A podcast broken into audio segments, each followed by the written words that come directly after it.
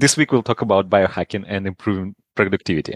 We have a special guest today, Ruslan. Ruslan is a data scientist who lives in Berlin. He has tried a lot of healthy and not so healthy things to stay focused and productive.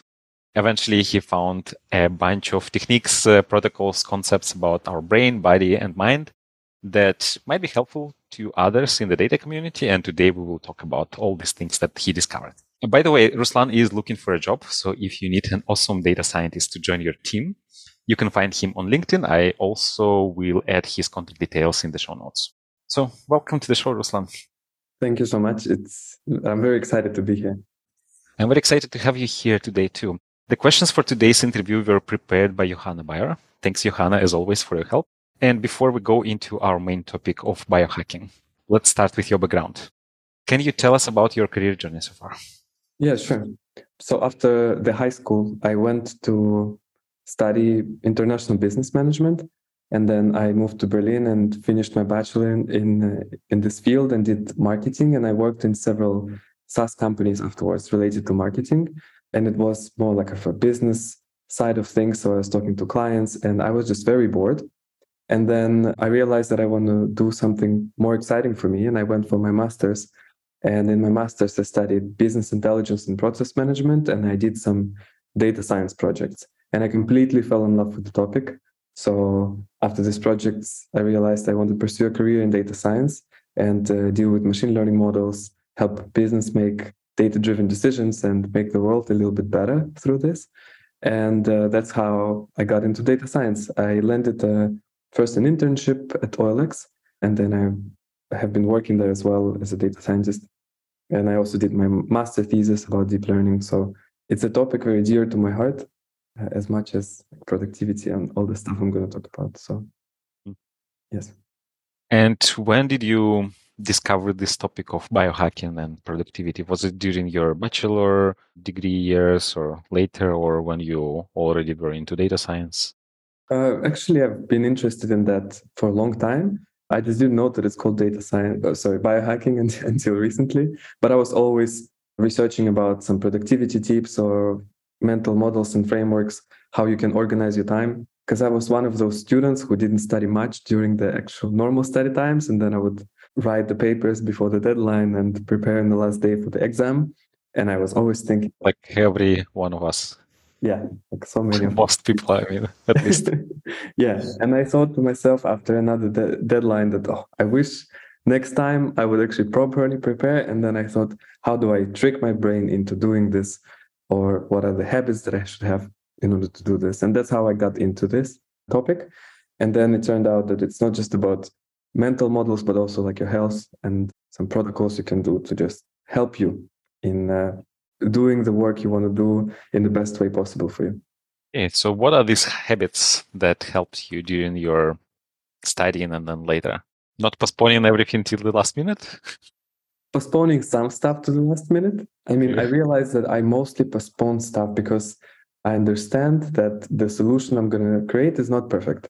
So if it's not perfect, it doesn't really make sense to start it right? And then once the deadline approaches you just realize you have to do it and then perfectionism perfectionism goes away and then you just do it.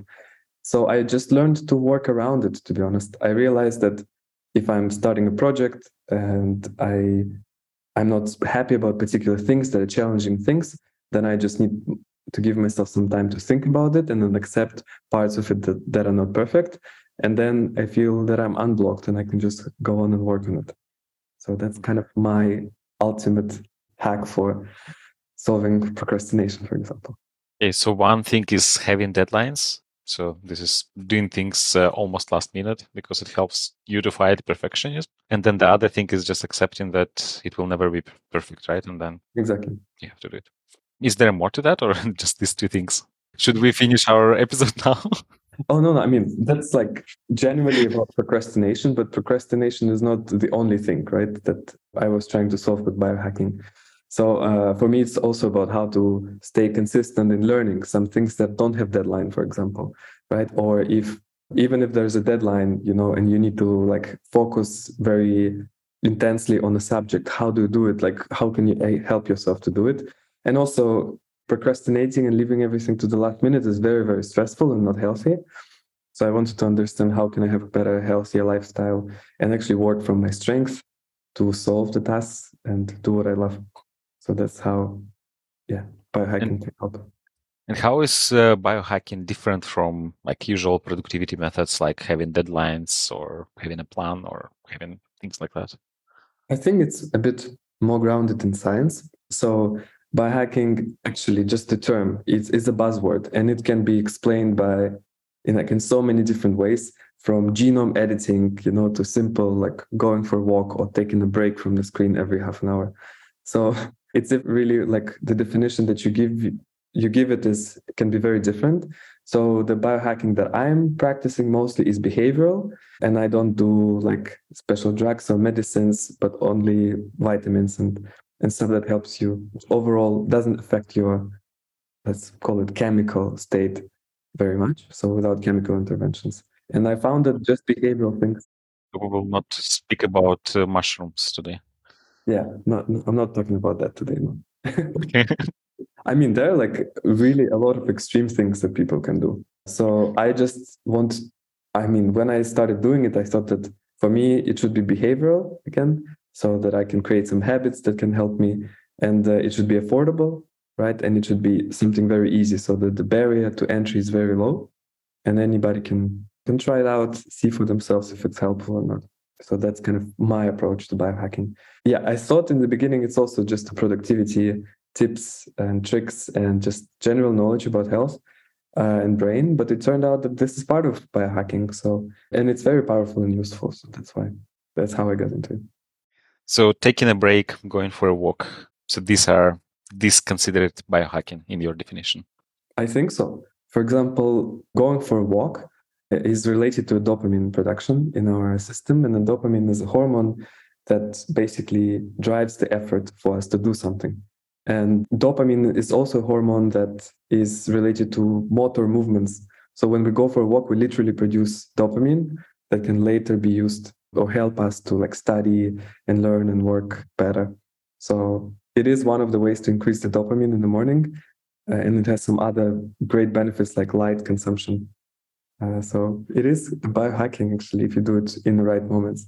What is this dopamine? We actually, I think a few interviews ago, we spoke with uh, my colleague Sadat, who was describing his experience of going from individual contributor, software engineer, to a manager. And then one of the things he mentioned there was that when he was an engineer, he would often get this, uh, what he referred to as dopamine shots. He solves a problem, he fixes a bug, then he, he gets a shot of dopamine, and then he feels good about this. But when he became a manager, uh, he get like the gratification he was getting was delayed because it's not him who is doing all these things, but somebody else, and it was quite difficult for him. Back then, I didn't really ask him what is dopamine, but now I have a chance to ask you. So, what is this, and how is it related to what he was talking about? Sure. So first of all, I need to make a disclaimer that I am myself yeah. not a neuroscientist, right? Uh, I just use the general knowledge available, even though I'm trying to be a bit more scientific about my research and conclusions and look for relevant sources. I will try to give you my definition and understanding of, of dopamine. So we have different hormones in our brains that are responsible for different actions we do. And dopamine is a hormone that is produced in our brain on a certain cadence with a certain volume. So it's basically responsible for us doing some stuff. So us reaching a goal, going for a walk, it's responsible for motor movements in our, you know, in our body. That's what it does. It's different compared to serotonin, for example, which is a hormone of like happiness and feeling good inside of your body. So if you, I don't know, take a bath, for example, and it's very nice, so you just had some good food.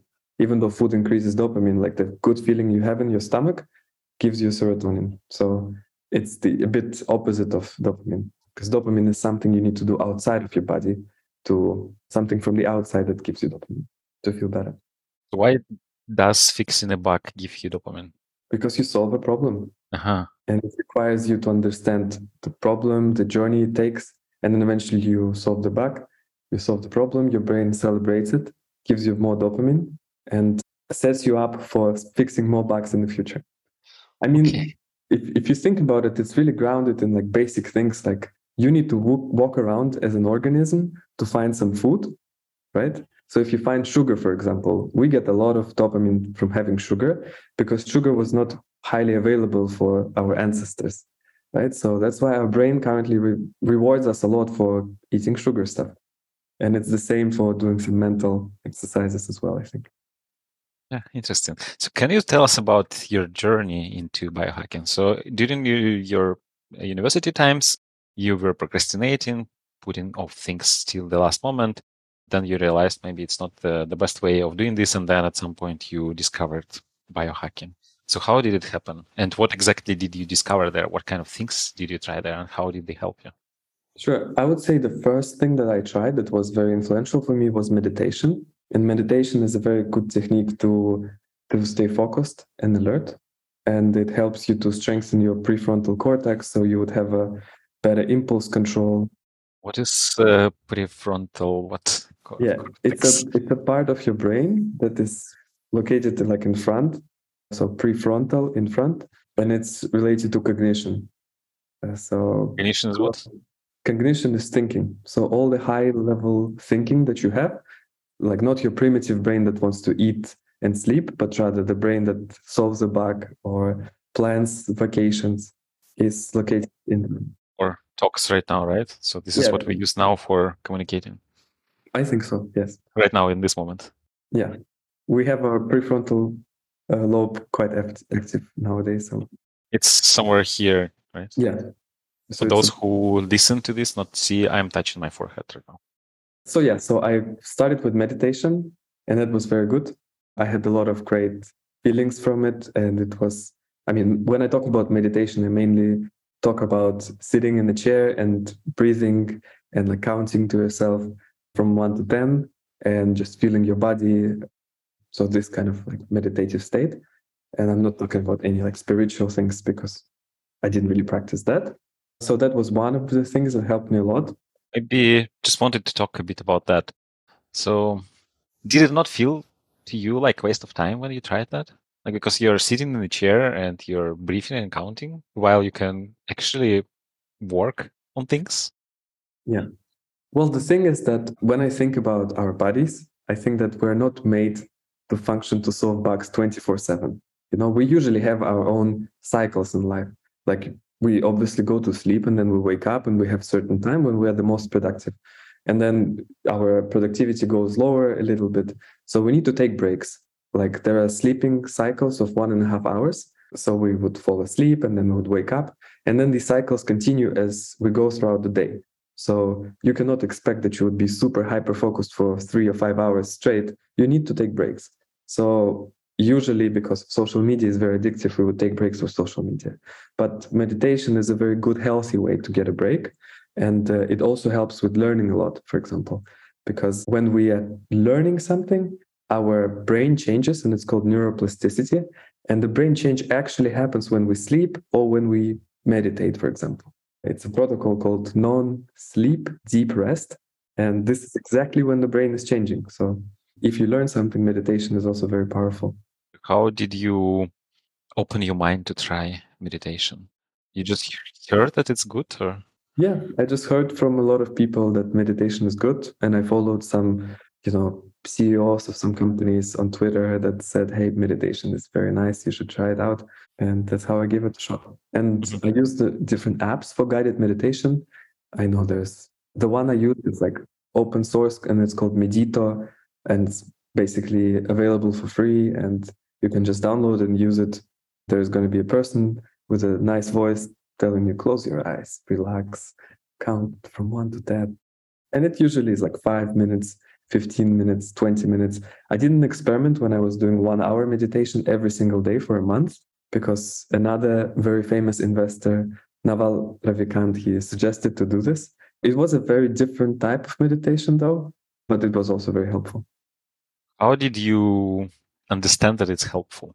Well, first of all, we it's it's about awareness and being self-aware. So we have so many thoughts and so many things happening with us right now nowadays. We have complete information overflow. We hear so many things, see so many things uh, in Instagram, like you know, in social media, basically. That having a break to just listen to yourself, try to understand how you're feeling, feels like a very big relief even though it's uncomforting in the beginning because it's not something we usually used to. In my experience, it really felt like a relief. And then you get out of the meditation and you feel relaxed. You feel like you took a break and now you can go back into doing whatever you, you want. You've been doing this for quite some time, right? Yeah, I think I have like on and off moments. So sometimes I'm doing it, sometimes I'm not doing it. And I think it's also okay because I don't want my productivity system to be like punishing me for not doing something. You know, I'm trying to listen to myself, see like, do I have a resource, as they call it, for it right now or not? And if I don't, it's also fine. But when I'm studying a lot, like nowadays, for example, I meditate as well because it helps. Because it's too much, right? You need to go through, like, consume a lot of information, process a lot of information, right? So you need to give your mind a break. Exactly. I see. And that's, you know, some cognition happens while we're meditating, anyways.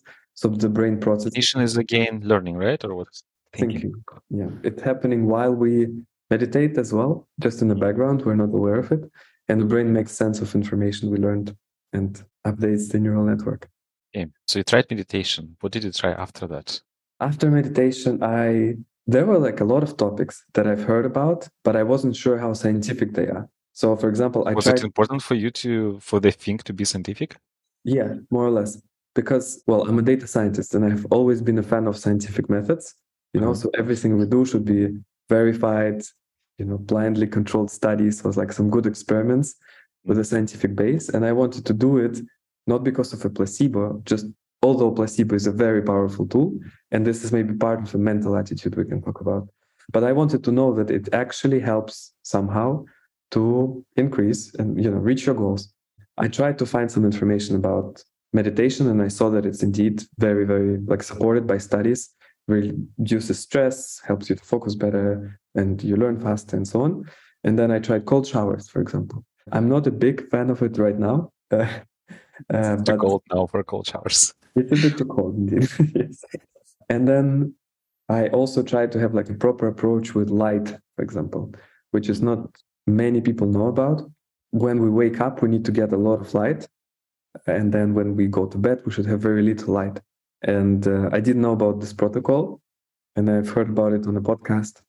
And uh, I've been a big fan ever since because when we talk about health and biohacking, like sleep is the foundation of everything. The, so the podcast I'm talking about is uh, called Huberman Lab Podcast, and there is a professor Huberman who talks about light, and uh, he's a neuroscientist. And he says that if people would ask him what is the most important factor for productivity and for health across all the domains, he would say it's light. And that kind of makes sense because we live on planet Earth and we have daily cycles. So our bodies, through evolution, adapted to the planet condition, and we want to wake up with the sun and go to bed, fall asleep when the sun is out. So it means during the winter we should go sleep at three o'clock. It's a good one, but no. no. Uh, means we should get try to get more light uh, uh-huh. as, we, as much light as we can in the morning when we wake up, and uh, just have little light before you go to bed. Mm-hmm. How do you do this? Like just uh, the usual bulbs that we light bulbs that we have in our homes are sufficient for that, or we need to have some fancy setup? The main principle behind this is that we need to get enough light into the eyes, and it just happens to be that being outside gives you the most light, even if it's cloudy outside, because the the glass on the windows it blocks a lot of light, and um, you can even measure it with your phone. You can download some app to measure the lumen inside the home or and outside.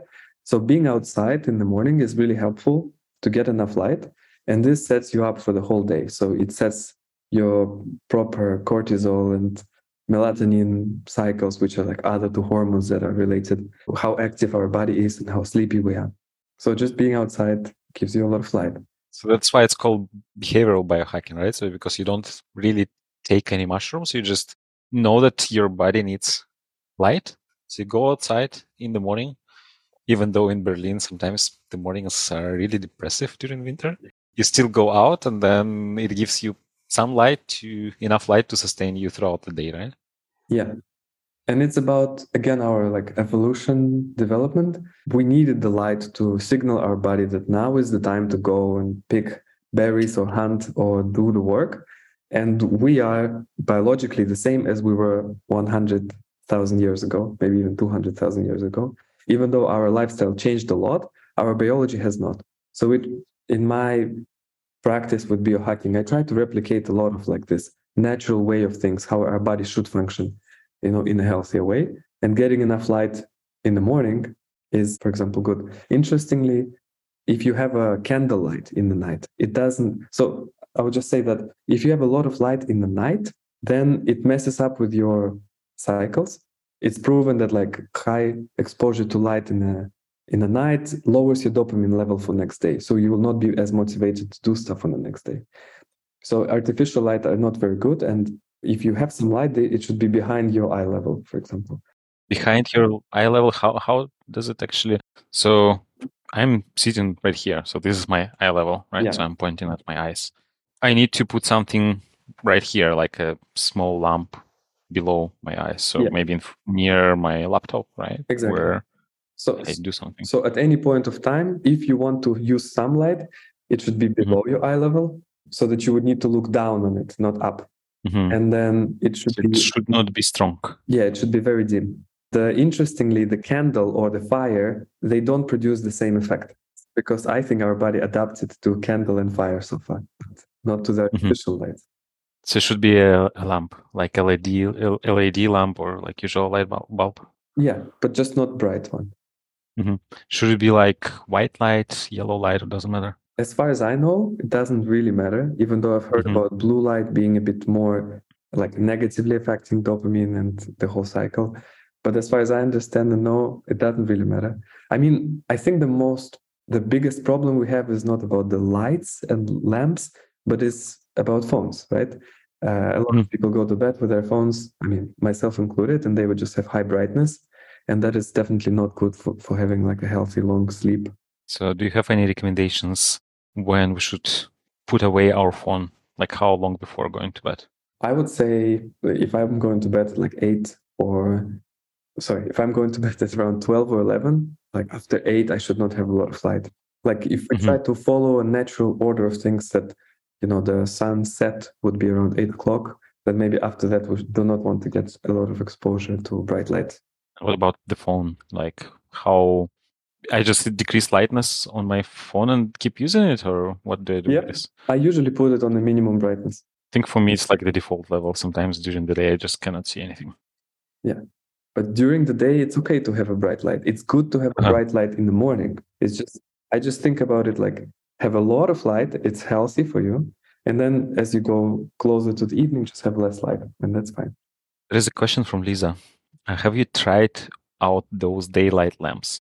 Can you recommend any? My apartment is quite dark naturally, and I was wondering about those daylight lamps. Yeah, I didn't. I haven't tried any of them yet. What is the daylight lamp? Maybe do you know? Yeah. So as far as I know, it's a lamp that's strong enough and that can imitate natural light pretty well. So they mm. are using it in Scandinavian countries because you can have time in a year when it's very dark for a long period of time. So that's how you could kind of imitate the sun. I haven't used it, but I only heard good things about it, that it really helps. I also heard of an alarm clock that actually does not make the sound, but rather makes it bright in the room. So it's easier to wake mm. up. Yeah, Lisa, if you can maybe later tell me how it is, it would be nice. so for waking up, I I don't like this alarm that makes sound. I use vibration on my bracelet. Is it a good way of waking up or? That I don't know, to be honest. I can tell you that light is definitely a good way to wake up. This is how you wake up. Yeah. And I also try to time my sleep so that I would sleep seven and a half hours or nine hours. And I've been doing it for years since my high school mm. because we we have like good times to wake up and not so good times to wake up because our sleep goes in cycles. We start with like light sleep and we go into deep sleep. So I would usually just time my sleep and wake up in between the cycles because it's the easiest. So we talked about meditation, we talked about light, and then you said that sleep is the foundation of everything, right? So we also probably need to talk a bit about that. Yeah. Mm. And like how it's it looks like you put quite a bit of effort, or at least it looks like that to me, to plan your sleep. You say, okay, I need to sleep at least this amount of time or this amount of time. And it means if I want to wake up at seven o'clock, I need to go to bed at this time, right? Yeah. That's how we do it. More or less, yes. So can, can you walk us through the process? Yeah. Uh, so again, I'm not an expert here. So when it comes to sleep cycles, I would mostly speak from my own experience. But I've noticed that, well, generally, the foundational knowledge is that when we go to bed and we fall asleep, we naturally have a very light sleep, so we can easily be waking up. And then we, as the time goes by, we would go into a deep sleep. So our heart rate would be lower, we would have slower breathing, and so on. And then as we go, we stay in deep sleep, and then we go back to like a very light sleep, and we have a moment that's called rapid eye movement phase, where we have again the blood pumps in very quickly, we breathe a lot, and we're ready to wake up. And this whole cycle from going to light sleep to going to the deep sleep and going back for me takes 90 minutes but i noticed for example that for my partner it's it's a bit longer so if it's a 90 minute cycle that means i can sleep one and a half hours three hours four and a half six and plus one and a half hours again seven and a half or nine hours and i noticed that it's better for me to sleep one cycle less than to sleep a cycle and a little bit more. So for example, if I have a, an option to sleep eight and a half hours or seven and a half hours, I would rather choose seven and a half because then I would wake up in the, in between the cycles and I'll feel good. My body would be ready to wake up rather than waking up in the middle of the cycle in a deep sleep and I would feel sleepy the whole day. So that's another kind of little tip, productivity tip I'm using. Do you actually put any effort in planning this or for you it happens naturally now? It's pretty easy to be honest. Like I usually go to bed around the like too much planning for me. In the evening, I'm tired. I just go to sleep, and then okay, now I need to wake up at seven, so I just put my alarm clock at seven, or eight, or what, like six, whatever yeah. time I need to wake up, and that's it. That's it. Otherwise, you need to calculate like, okay, now it's like eleven, and I need to wake up at six. When do I need to wake up to feel good? And then you start calculating all these sleep cycles, and then it's evening, you're tired, I think you, if you really want to give it a shot, calculating seven and a half hours or nine hours is not that difficult, Lexi. Okay. you know, it's just like one mental, like I don't know, less than a minute. And then okay, so like this is time now, so you want to go to sleep now, and then you expect that in ten minutes you will fall asleep. Right. Then you just take the time now plus ten minutes, and then add seven and a half hours to that time, and this is the time you you set up your alarm clock. Yeah, exactly. That's how. What if you wake up during the night? Oh, that happens sometimes. Then I would again try to just fall asleep, maybe meditate a little bit, calm down, breathe some fresh air. Because whenever it's if it's very stressful, you know, sometimes I could wake up at like five, and then it happens, and it's okay. So mm-hmm. I would just try to go back to sleep. And mm-hmm. um, but do you go to your alarm clock and adjust it? I think so. Yeah, I mean, it, but how do you know, like, if you will fall asleep now or in half an hour or in one hour? I don't know. I mean, it doesn't really happen that often, and if it does, okay. Uh, try to minimize the light in the night and maximize the light in the morning, because it will set you up for proper sleep in the next few days. And by minimizing the light during the night, you mean do not look at your phone, because otherwise it's probably like dark anyways because it's night. Yeah, that's good. But, but I mean, like before you go to sleep, right? Because uh-huh, okay. usually, what I also noticed is that if you have a proper light, let's call it diet, right? So a lot of light in the morning, very little light in the evening. It would usually only show itself only like one or two days.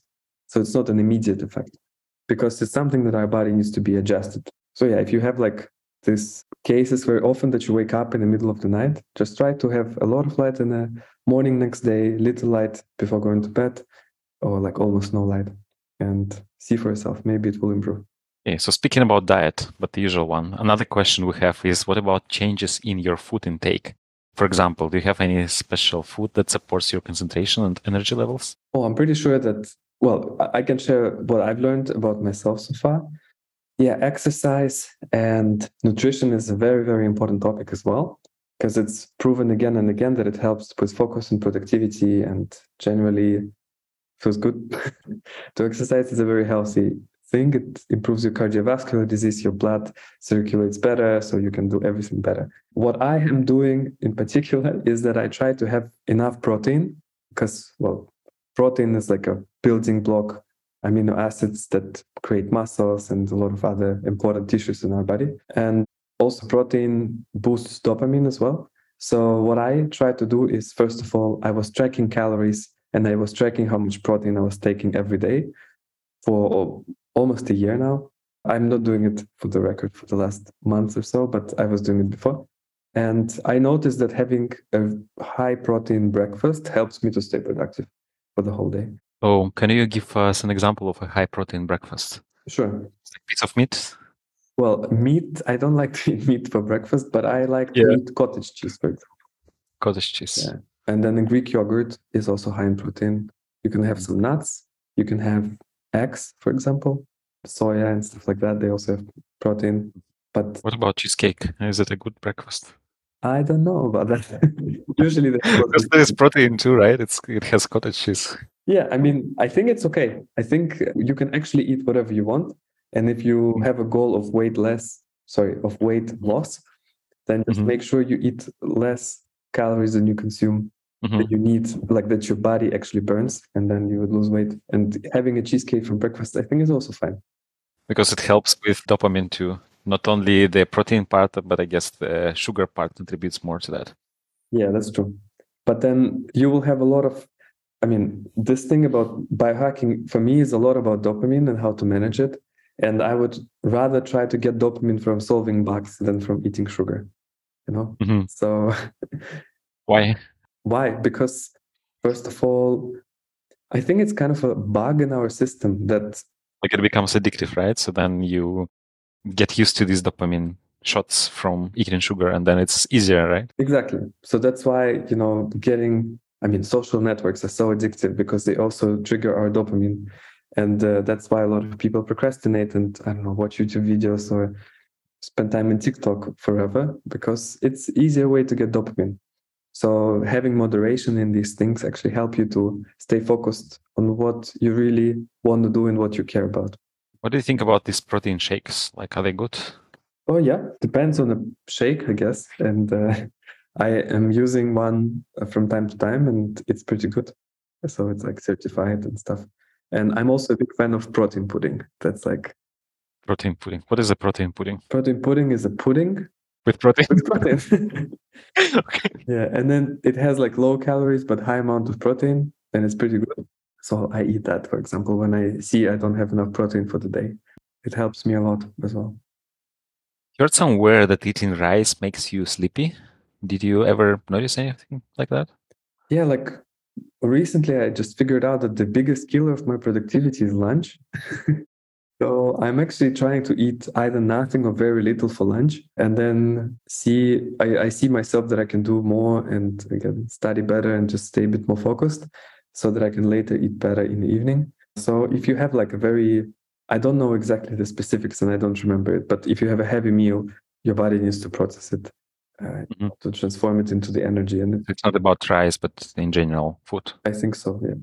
So I guess don't eat a lot of food for lunch. I mean, rice. That's the conclusion. Yeah, but rice also is carbohydrates, and they have sugar, so it takes our body resources to transform it and then well the, the whole process is a bit complicated but it's basically after you have a lot of sugar stuff you have a sugar drop as well in your blood and that's where you feel like a little bit slow and fatigued and tired so that mm-hmm. could be related to rice yeah i don't think i ever measured that i just eat rice and then i don't really know if it's rice that contributed to my low energy level or lack of sleep or i don't know lack of sun or whatever yeah is there maybe it's like um, we can talk about these attribution models, right? So how do you actually know that the thing you're doing, the diet that you have, actually contributes to your productivity, or something else? Like how do you know that? That's the science part you mentioned at the beginning, right? You just believe it. Yeah. Well, when it comes to weight loss, for example, I was measuring myself all the time and I was weighting myself every single day. And I was also taking pictures. So I could just see if it works or not, you know, based on data. When it comes to productivity, it's a little bit harder to to track it. I know that some people have the apps that ask you how are you feeling today, so you can just have logs, you know, of your, you know, you can basically give different ratings for myself. Five stars, I feel amazing. I could, you know, hmm win the whole world or something. And then if you another day you just feel low. I haven't been tracking that in terms of productivity, but I could, I have, you know, a self awareness and I can just sometimes see that, you know, I did a lot today and it was a great day. That's how I track it myself. So I, But how do you understand what actually contributed to having a good day and doing all the things during the day? well, I see if I introduced a new habit, for example, if it helps. Last year I had a lot of migraines. So I was also tracking if I, you know, and I had theories why my migraine is happening. So I was having logs every day if I have migraine or not. And if I didn't, so if I did have migraines, I would write down why it might happen. So I noticed that Mhm. going for walks, for example, and taking break from my screens helped me to have less migraines. I, so I don't have a pro- ultimate productivity tip how to track your productivity levels, but I think you can just assess it yourself and try things out. Okay. But the core, like the main point here is, I guess you just need to somehow capture this data, track this data. If you don't, then yeah, you, you don't really know what is helping. That's true. I think that's I guess for data scientists sounds natural, right? yeah. It's uh I can But it's not as easy as collecting clicks on the website, right? Yeah, that's true. Yeah, when I was doing weight loss and counting calories, I had to measure everything I eat or like estimate it, and that was a lot of effort. But you know what? We get used to stuff. And actually, if you have some routines and if you think it's really important for you, checking it, calculating how much time it takes is not really such a big effort. You know, we are doing so much more effort for so many other things. And when something becomes a habit, you don't really think about it, you just do it. So it's also a power of habits. I'm curious, uh, were there any things that you tried, but you think they didn't help? Yeah, for example, intermittent fasting is a Mhm. thing that helps to stay alert. So if you want to study and you want to learn something, you need to be alert, so fully awake. And Intermittent fasting means that you do not eat for a couple of days. no, it means Or- that you do not. So if you take 24 hours in a day, it means that let's say 18 hours, most part of the day you don't eat, and then you only eat within one window of the day. So let's say You eat once per day, basically. you can eat once per day or twice per day, but only in those four hours or like six hours, Mhm. eight hours. So I tried that, for example, and I saw I tried it for two weeks, which I think is long enough.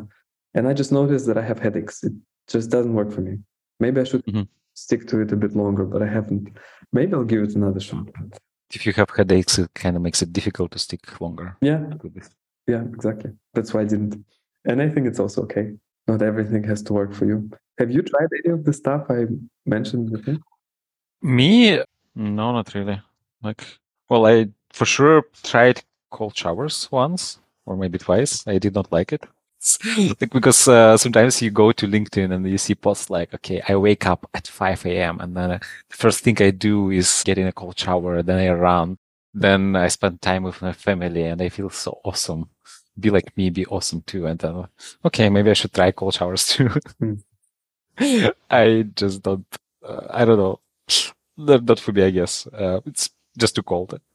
Other things, uh, you also mentioned sleeping, like these cycles, right? I don't think I tried that. Light, definitely not. Yeah, I don't think I tried anything of what you mentioned. Okay. There's a lot of things to try. Yeah, the thing about cold showers and some other stuff that's clearly giving you discomfort, I think I, I'm actually a bit biased towards trying such things, you know, and limiting myself. Maybe it's also related to Stoicism and this idea of voluntary discomfort. That we have so many things around us nowadays that you can just eat sugar and sugar and sugar and have dopamine all the time.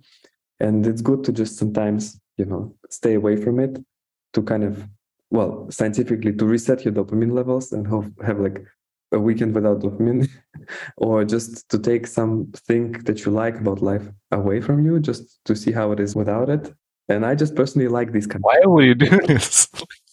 like, I don't know if you eat, if you like cheese, you just, okay, let's see how life is without cheese. And then, yeah, you do it for one month and then you realize that life sucks without cheese and you start eating cheese again.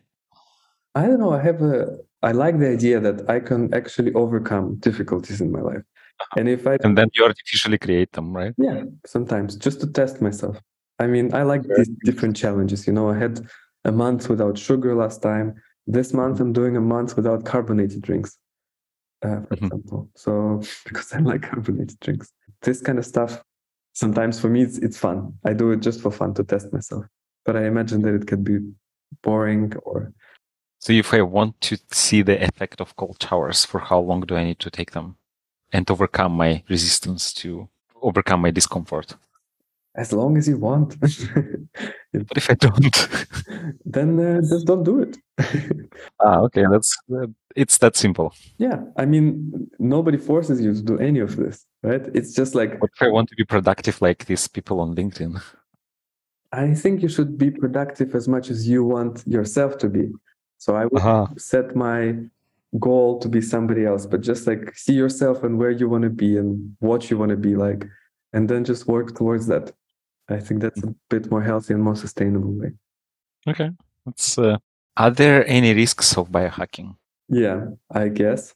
As I said, I'm not willing to try any stuff, for example, related to like drugs and medicines that hasn't been tested on humans. But a lot of people do a lot of self experimentation. Like I'm not doing that because I think I would rather do something that's safe and feels a bit more natural in the beginning. And then if I see that I want to do even more, then I, you know, I would go for something else. So, I mean, the stuff that I talked about, looking at the sun, you know, in the morning uh, is pretty safe. Uh, measuring how much you sleep is also pretty safe because you should sleep enough, more than seven hours, more than eight hours. Eating less sugar is also pretty safe right? But in eating enough protein is also safe. I don't know. Yeah, depends I mean, how much sugar you already eat. Yeah, of course. I think try to be cautious about what you do and uh, try to find like literature or some credible sources that would tell you if it's healthy or not. Consult with your doctor if you if you're not sure about something because pe- some people have conditions. For example, intermittent fasting doesn't work on some portion, you know, some percentage of people because they have some conditions, and it might be even dangerous so it's a good idea to check with the doctor. What do you think about coffee and tea? Like, are they helpful for productivity? Yeah. Cool. Would you consider this biohacking? I think so. Yeah. Morning. Yes. Coffee helps to increase alertness and remove sleepiness because it blocks receptor of the hormone. I cannot recall right now, but it helps you to be less sleepy. Basically, the only like issue with the caffeine is that it can again reduce sleepiness and you would not fall asleep well. So you, it, you would it would mess up your sleep cycles. And the general recommendation is not to have coffee after like 2 p.m you know or maybe after 12 i think everybody is different in, in how sensitive they are to one thing or another. So when you hear like sleep seven and a half hours you know for my girlfriend it would be actually be eight and then can drink some something with coffee and at like 3 p.m. and I'll be fine. But for some other people, it could be even 4 p.m. or 2 p.m. I think coffee generally is not bad. It's a good stimulant and it can help you. So we have quite a few questions, so maybe we should go through them. One interesting one is how do you measure productivity? Yeah, as I said, I'm not that good at measuring my productivity. I can just self reflect at the end of the day did I do a lot or not? That's how I do it. I mean, just open a spreadsheet and then for each day, you know, like, did I do a lot? Yes, no. Like, I did little, I did a moderate amount, I did a lot, right? I I was having like this dashboard for myself in Notion when I would write down all the habits that I was trying to learn, and I was also tracking like you know if I had a productive day or not. But again, I didn't really stick with that, and I'm pretty sure there are apps that you can use to track your productivity. I would rather just look at my general feeling do I feel did I feel productive or not? Did I have a lot of distractions or not? Could I stick to what I was doing or not? And for me, that's enough.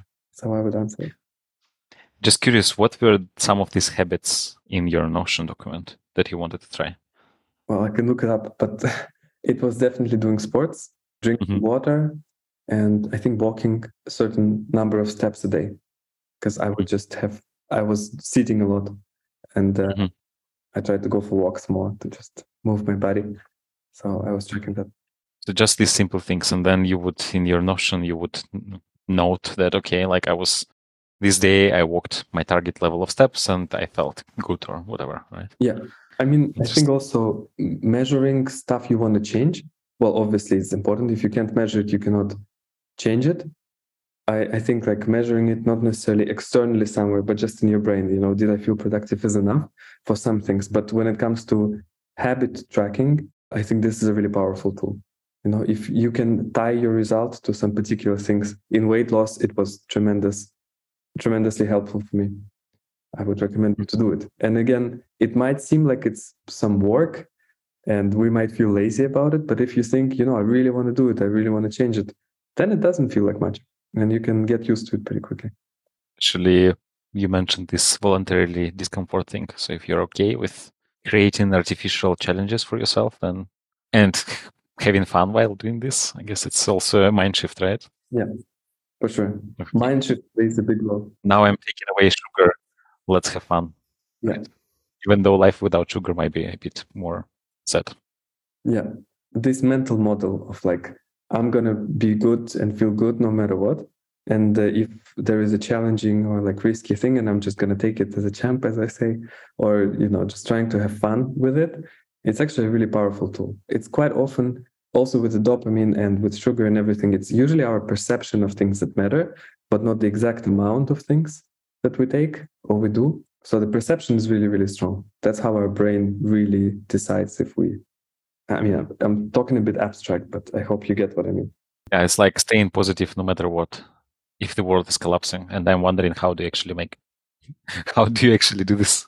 Like it's difficult. Like when you see that everything is how to say, like not everything goes according to plans, and then you know life happens, and then how do you actually perceive things in a positive light? How do you stay you know how do you focus on the good things yeah i think i wouldn't give advice stay positive even when the world is done.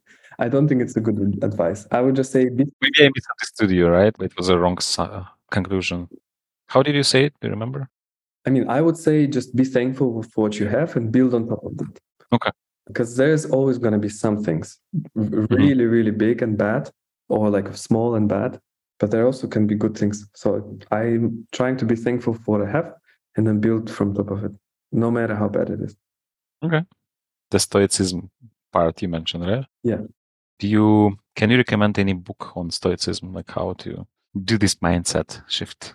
Yeah, like there's uh, Meditations by Marcus Aurelius, I believe, who was a Roman emperor, and he was a very vivid Stoic, and that's pretty cool. Like even though he was an emperor, isn't it? Oh, sorry. It's quite an old book, isn't it? Yeah, it's like thousands years old, but still very relevant, surprisingly. I think it was Marcus Aurelius who wrote Meditations. I'm, I'm not sure now. But yeah, Marcus Aurelius and Meditations could be and or. That's very good. Another question How do you manage your time between professional and personal daily life as an engineer? I don't know if the as an engineer part is important here, but yeah, how do you do this? I, try, I want to say I measure it pretty well. I try to make a distinction. Like if I need to do some, I try to have some work life balance. But for example, I also want to learn some stuff besides the job. So I think it's important for me to realize how much do I want to do something if I really have a desire to do it. And then if I do, then I will always find time and energy to do it. I think, yeah, it's if you want to ask how do how you should manage your normal life and like work life, just have a distinction first and see what you really do. What are your priorities? Like I think last year or the year before, I wanted to focus on five things in life and just nothing else. Like nothing else would bother me. There are so many topics, you know, that I always wanted to dive in. I could make a list of like 60 of them, but only five of them really mattered. And that was, for example, being with my friends and family more often and talking to them, like going for walks, doing sports, nutrition, and being productive at work and reaching my goals. So I will only focus on those and not try to do everything at once. And then if you if you feel blocked that you cannot manage everything, try to find something that you can manage and just build from it.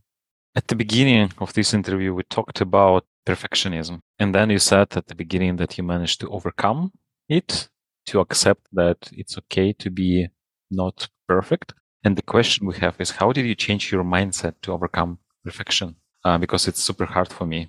Yeah. So I would say that perfectionism comes from to overcome it, you need to understand two things and really accept them. First, that accept that nobody is perfect and accept that you are not perfect and that it's okay. So accept yourself as you are and accept others as they are and see your own path in life. Sounds simple, but I guess it's more there, there is more to that than just okay. Now I accept, and now my life is different, right? So how do you actually accept it? Is it uh, like the meditation part that you mentioned at the beginning? No, I mean I think it took a psychologist to work with me in order to for me to accept these things and understand them deeply. One exercise I did exercise I did that really helped me, I think, is looking at my past self and my future self and talking to myself. What is the advice you would give to your five year old for you being five year old or like for you being 15 year old or 30 or 45 or 50 and so on? How would you talk to yourself? Like if you would look at your old pictures, would you tell that, hey, you are not perfect? You did this painting, but it's not perfect. No, you just really accept yourself when you're young and you know you have kindness and love in your heart. So I think if you try to do this exercise, look at your old pictures it's really really powerful and definitely changed a lot for me then another question is i was going to ask this question anyways but since it's coming from so which book would you recommend to learn more about biohacking? Anything special for data scientists or ml engineers by any chance? Yeah i would recommend not a book but a podcast. And it's called huberman lab podcast by andrew huberman. It has a lot of episodes about pretty much everything or a lot of things related to you know healthy work of mind and body and hormones and what are the behaviors and protocols you want to do. I'm a big fan and most of the stuff i learned was from him even though i also were reading some other books. So if i would just recommend one thing it would be this for sure. Mm-hmm. Okay. Please give us a link but it's huberman lab yeah, right? Huberman lab i mean i as a data scientist was mostly interested in learning in the beginning. How do I accelerate my learning and so on? What does the science know about learning and all of the other things? So that's how I started watching the episodes and fell in love with the whole topic and then extended it to more areas, you know, like body and stuff. Maybe can you also send us the list of your, I don't know, top three or top two, or I don't know, the single most favorite one episode? Yeah, sure. I have them in mind already, so I'll do it. Okay, good. So we will include that in the show notes. I think that's all we have time for today. We actually wanted to cover a lot more. That was uh, quite ambitious, but yeah, that was fun. So thanks a lot for joining us today. Thanks for sharing all these tips and talking about your story. Yeah, I have a lot of notes. Thanks for joining us today. It's my pleasure. And I really hope that even though some of these things are obvious, actually can help someone to have a better life. That would make me happy. I'll need to think how I can have more daylight in the morning. That's a key takeaway, I guess, for me. Okay. Okay. Yeah. Thanks for this discussion. Thanks everyone for joining us today. And yeah, I guess that's it. Have a great day, everyone. Yeah. Bye bye. Thanks a lot for tuning in.